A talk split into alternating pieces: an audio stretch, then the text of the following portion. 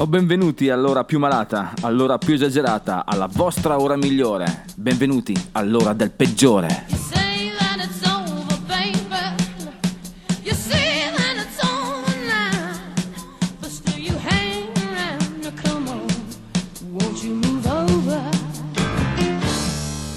Bentornata Gentaglia, questa è la voce del peggiore e qui, quest'oggi su ADMR inauguriamo quella che sarà la terza stagione. Quindi, se chi ha 20 ha vinto, chi ha 3 ha Trento. No, non comunque Ciancio, ecco, ecco, lasciamo da parte tutti i discorsi un po' così. Rientriamo da un'estate veramente caldissima e già mi immagino voi che ballate sudaticci in spiaggia con l'animazione, quel latinoamericano, con la musica. eh, oddio, oddio, oddio, non vi sentite in colpa con voi stessi per quello che avete fatto? Dove trovate il coraggio di guardare ancora negli occhi i vostri figli?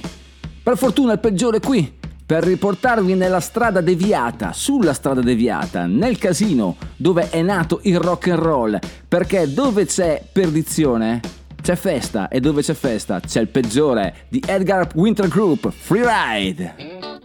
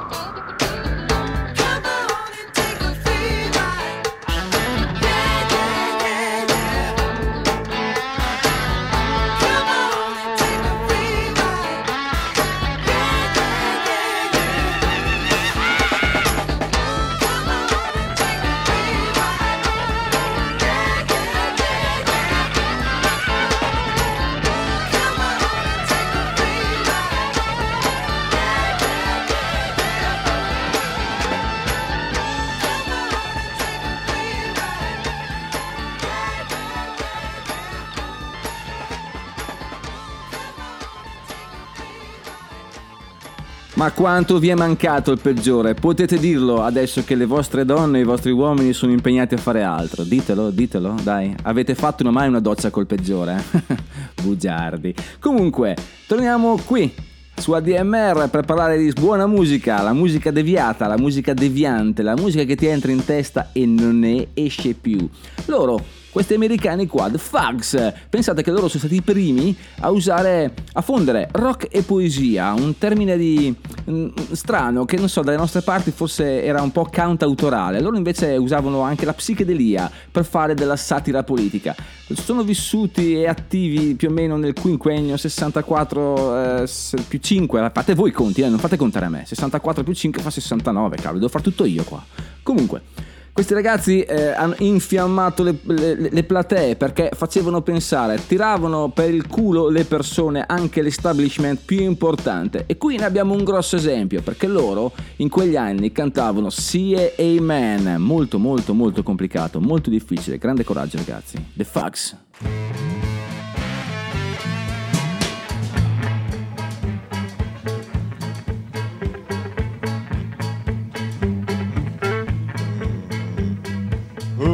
Kill a general in his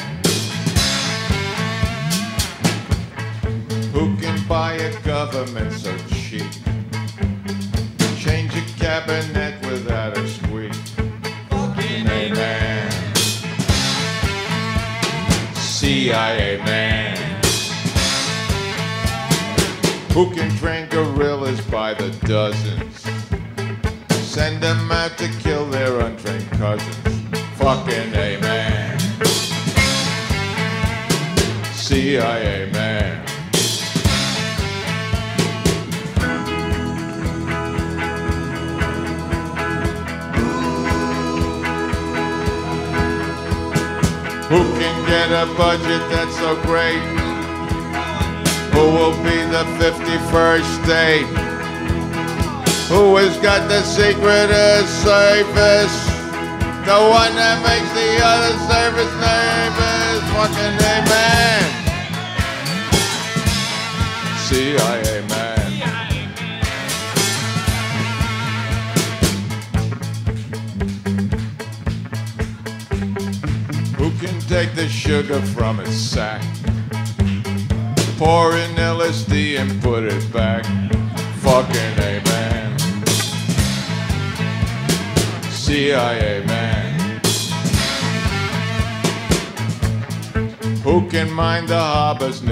Nicaragua? Out hit all the hitmen of Chicago. Fucking amen. CIA man. Who can be so overtly covert? Sometimes even covertly overt. Fucking amen. CIA man.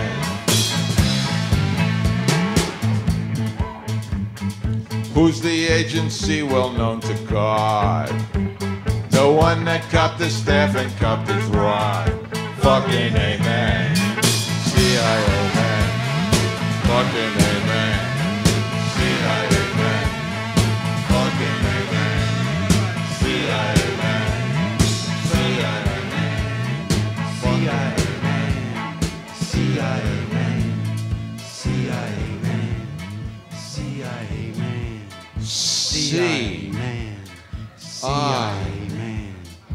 A.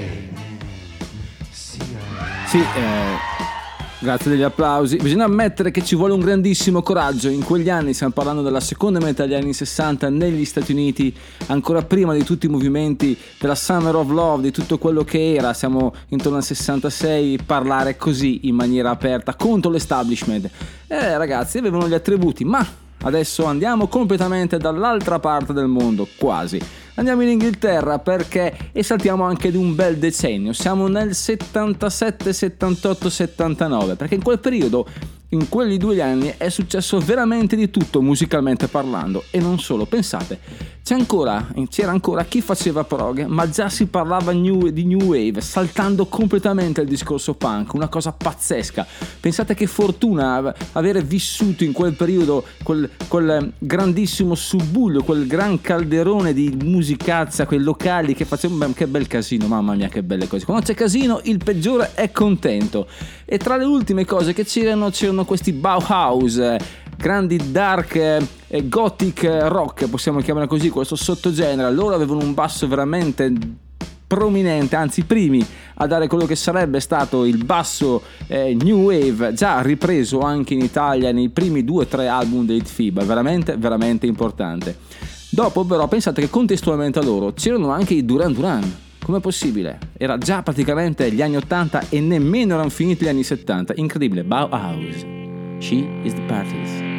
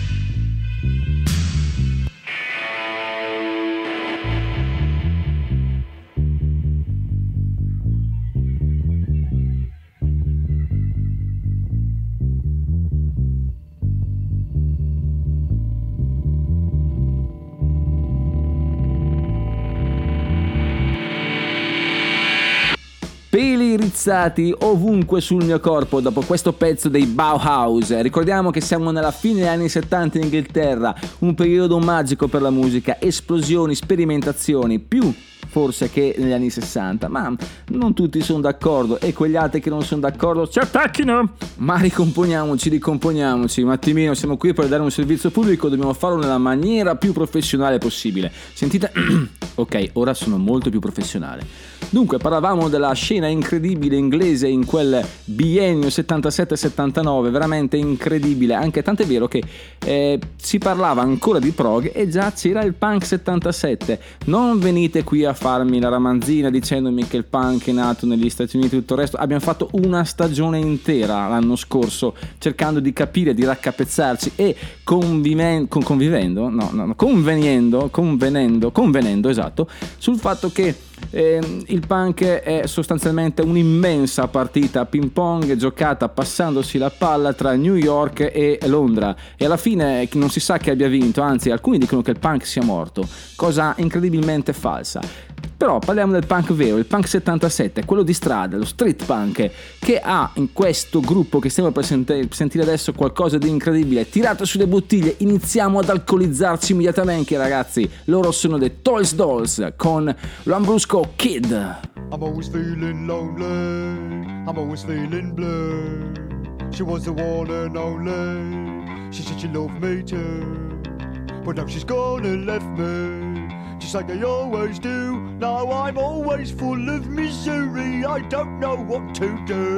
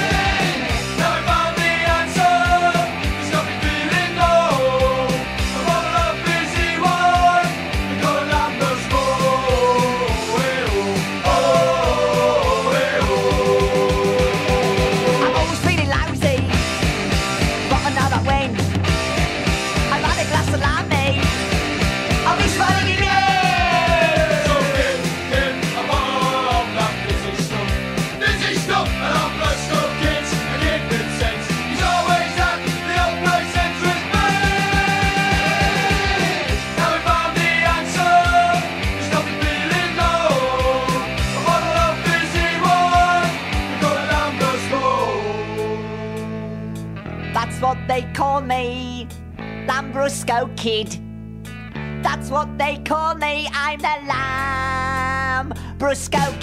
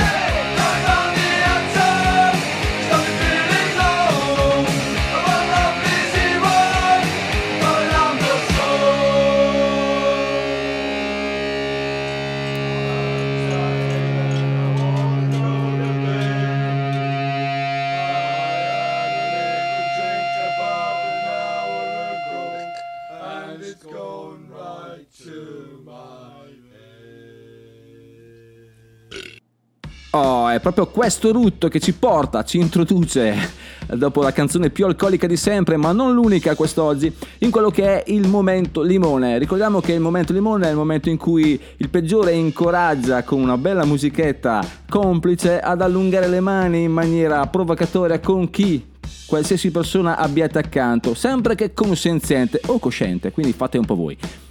Quest'oggi parliamo dei Rolling Stones di Angie. Angie è un brano molto molto malinconico ma anche molto molto sacro. Chi non lo conosce ha decisamente sbagliato trasmissione. Sto parlando con te. Chiedi scusa a tutti, in ginocchio sui ceci. Torniamo a Angie. Allora, Angie è un brano principalmente scritto da Keith Richards eh, nel 72, contenuto nell'album God's Head Soap nel 1973, eh, nonostante comunque sia attribuito anche a Mick Jagger, in realtà è principalmente, anzi fondamentalmente di Keith Richards. Eh, questo è un brano eh, iconico perché ci sono un sacco di leggende mai smentite. Sapete che i Rolling Stone sono fantastici nel alimentare leggende, poi smentirle e poi riprenderle. Ricordiamo che eh, la leggenda più importante narra che questa canzone scritta da Keith Richards sia dedicata alla prima moglie di David Bowie, Angela. Eh, che dice? Vabbè, allora ragazzi piace così, o sono libertini e viva tutti, no? Eh, oppure all'attrice Angie Dickinson, eh, ma in- qualcuno invece, e forse i più puritani, sostengono che sia dedicata alla figlia di Keith Richards, Dandelion Angela. Eh, però Keith Richards nella sua stessa autobiografia afferma che Angie è un nome così, primo che gli è venuto in testa, e qui spezza tutti, spezza le gambe a tutti. Non ci resta che dire ragazzi, quanti limoni tirerete con questo pezzo? Il peggiore è con voi. Spegnete le luci, allungate le mani. The Rolling Stone. Angie,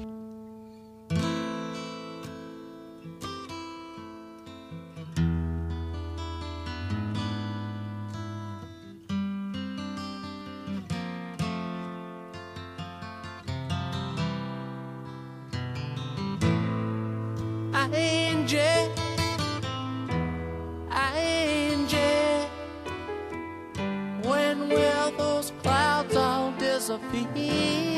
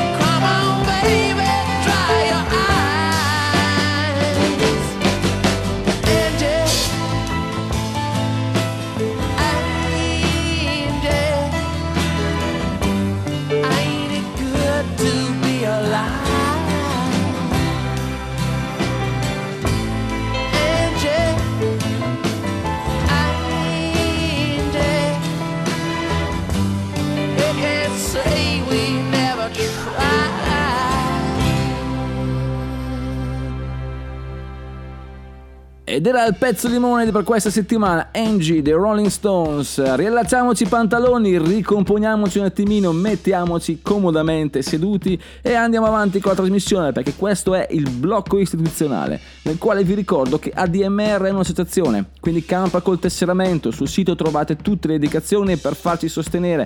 Eh, la tessera aiuta tutte le attività di- dell'associazione ADMR di cui questa radio ne è solo una piccola parte. Mi raccomando, aiutate il peggiore a peggiorare. Grazie. Poi potete comodamente scaricare la nostra applicazione in modo che io e altri possiamo continuare a deturpare i vostri padiglioni auricolari in ogni dove. E se volete che lo facciamo in ogni momento, potete scaricare tutti i nostri podcast, quindi non avete più scuse. Mentre siete al bagno, mentre siete in vacanza, mentre guidate, mentre state face- facendo finta di lavorare, potete ascoltare noi ragazzi, senza nessun problema. Andiamo avanti, dai.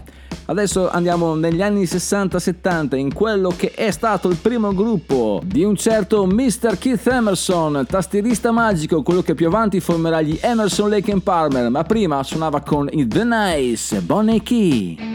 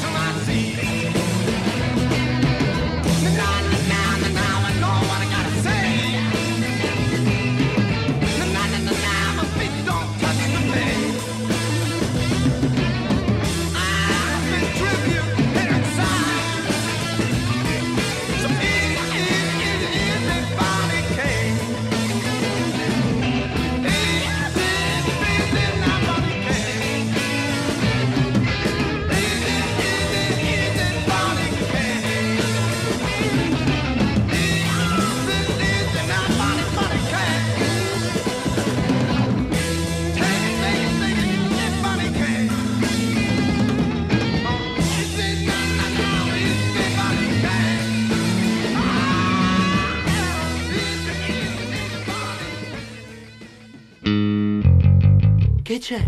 Sono il peggiore. Sì. Il peggiore del mondo.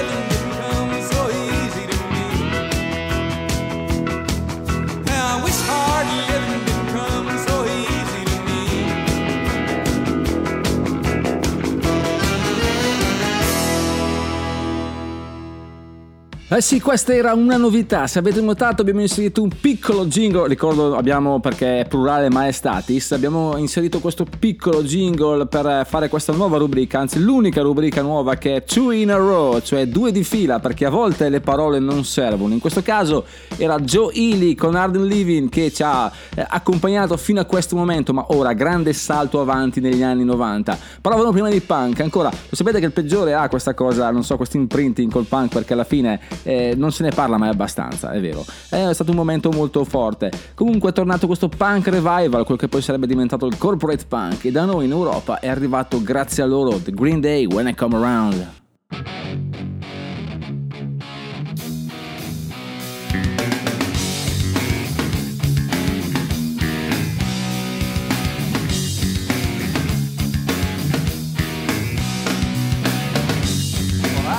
You crying loud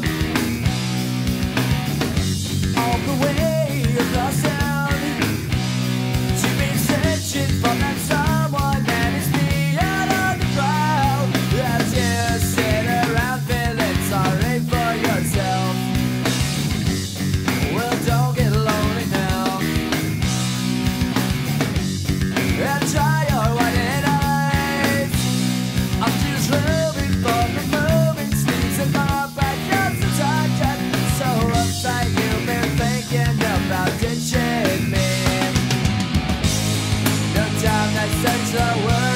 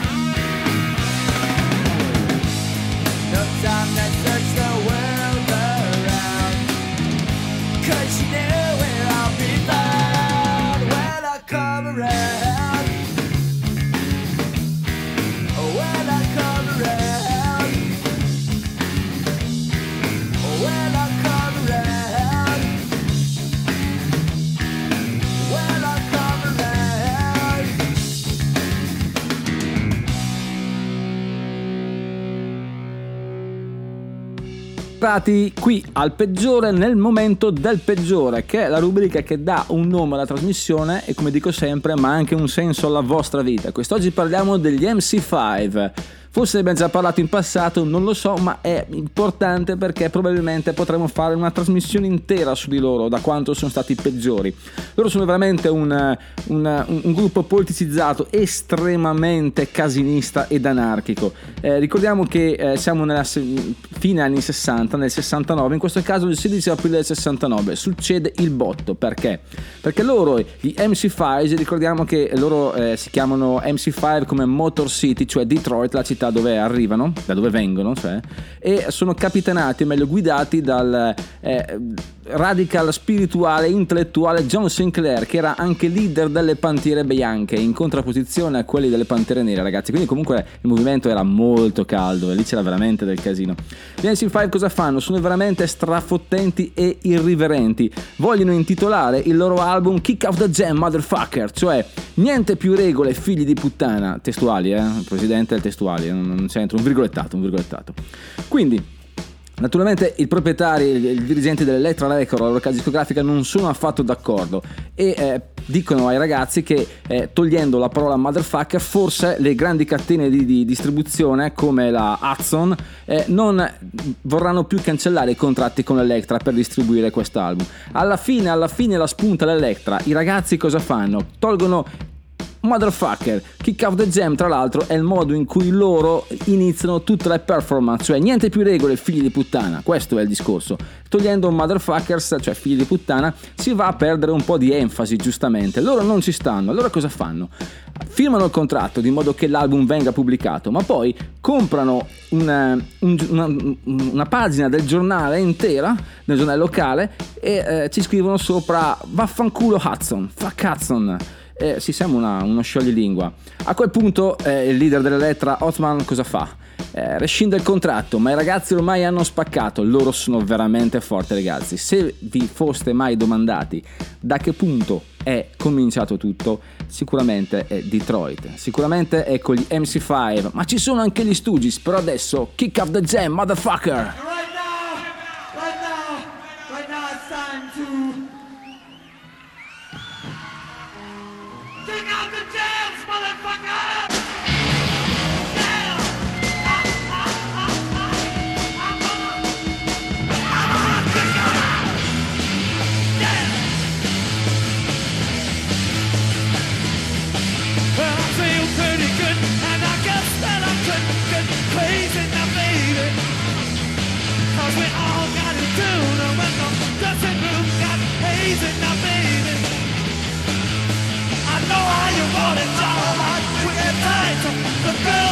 Girls can't stand it when you're doing it right. Up on the stand and let me kick out the jam. Yes, kick out the jam. I have to kick out.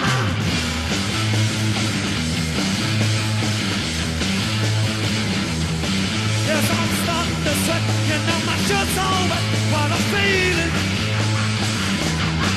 In the sound that I bounce and resounds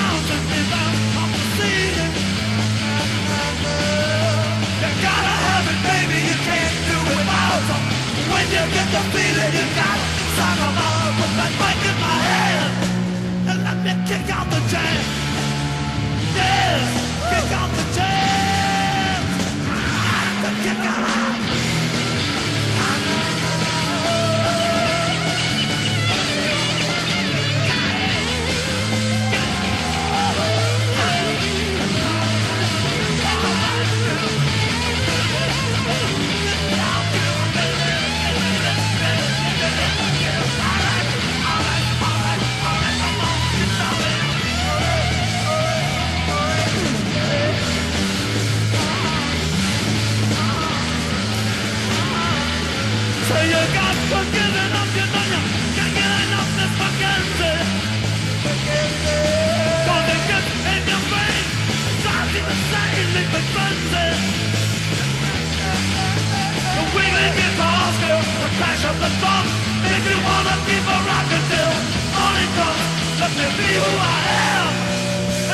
Kick out the jam. Yeah, kick out the jam.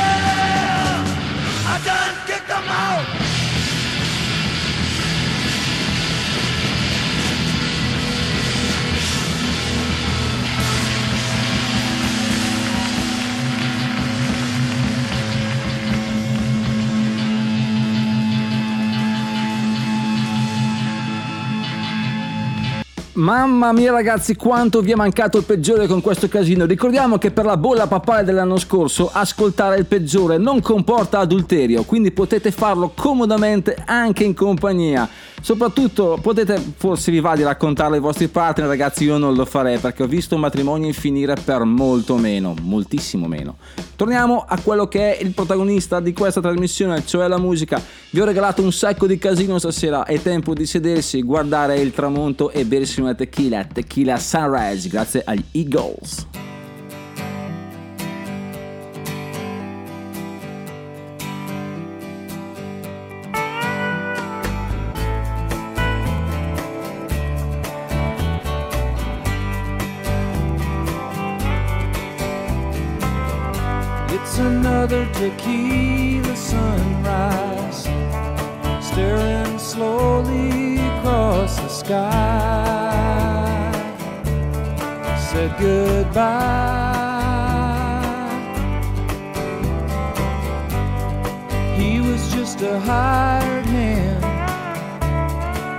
working on the dreams he planned to try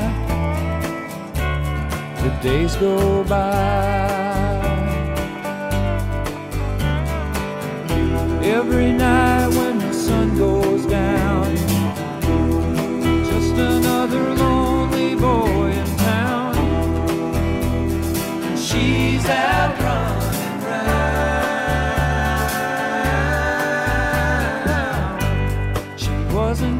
another woman and I couldn't keep from coming on. Been so long. Oh, and it's a hollow feeling when it comes down to dealing in friends. It never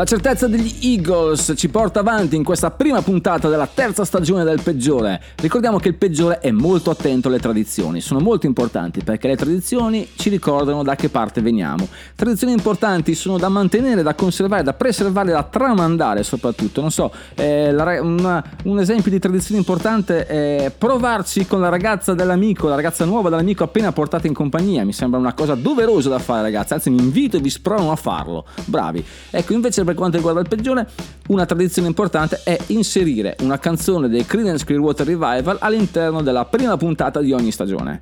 Sì, lo so, eh, la seconda non è forse andata così, però è una tradizione che inizia oggi, ok? Quindi è una tradizione, è una nouvelle tradition, come dicono a Bari. Quindi, Creedence Clearwater Revival, nella loro canzone forse più famosa, ma non la più bella, ma questo è un altro discorso. Proud Mary?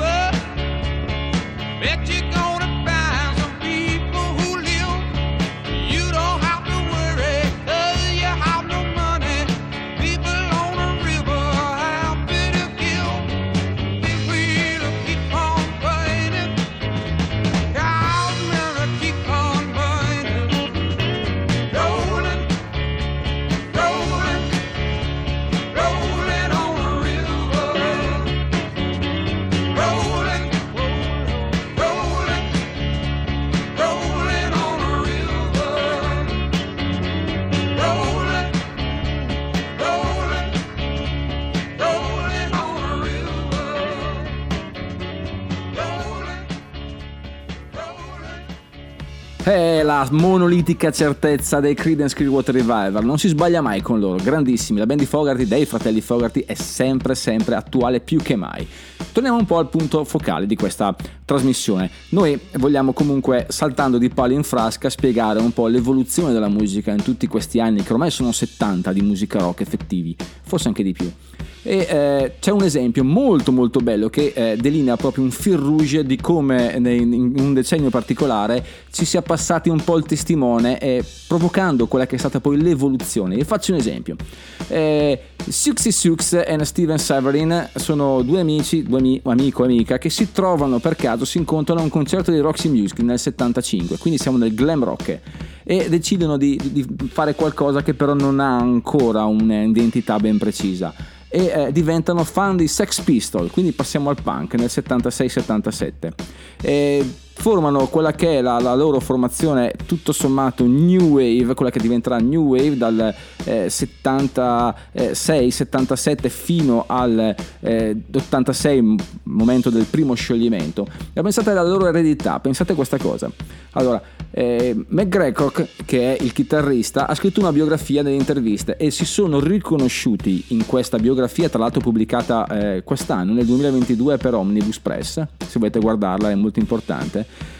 Eh, dicevo che molti chitarristi attuali si sono, hanno fatto coming out vuol dire, e hanno citato appunto eh, McGrath come grande eh, influenzatore, si può dire influencer, si può dire influencer senza pensare ai social, cioè eh, una persona che ha caratterizzato, ha plasmato il loro suono, dando un carattere particolare. Tra questi troviamo Johnny Marr degli Smiths, quasi contemporanei, Johnny Greenwood dei Radiohead e John Frusciante dei Red Hot Chili Pepper. Pensate un po', questo filo rosso, siamo partiti dai, dai Roxy Music e siamo arrivati ai Red Hot Chili Pepper, tutto grazie a Suxy and the Banshees, Happy House.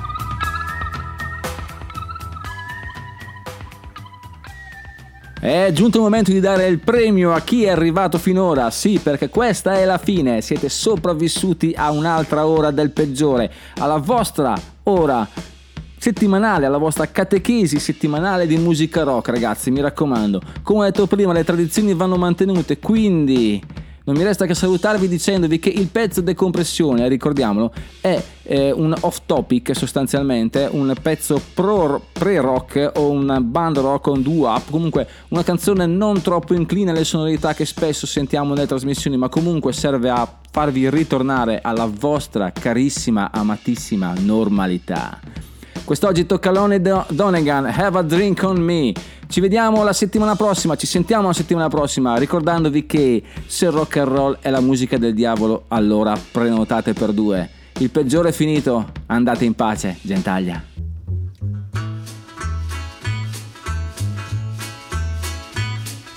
In 1880, down a dusty road, along came a miner with a big fat load. Was caked dirt from his head to his foot, his hair so black that it looked like soot. Well, he reined in his mule and he hitched him to the rail and he said, Old feller, it's the end of the trail. Well, he ambled down to the old saloon. He said, I know it's early and it ain't quite noon, but hey, hey, everybody drink on me. Everybody,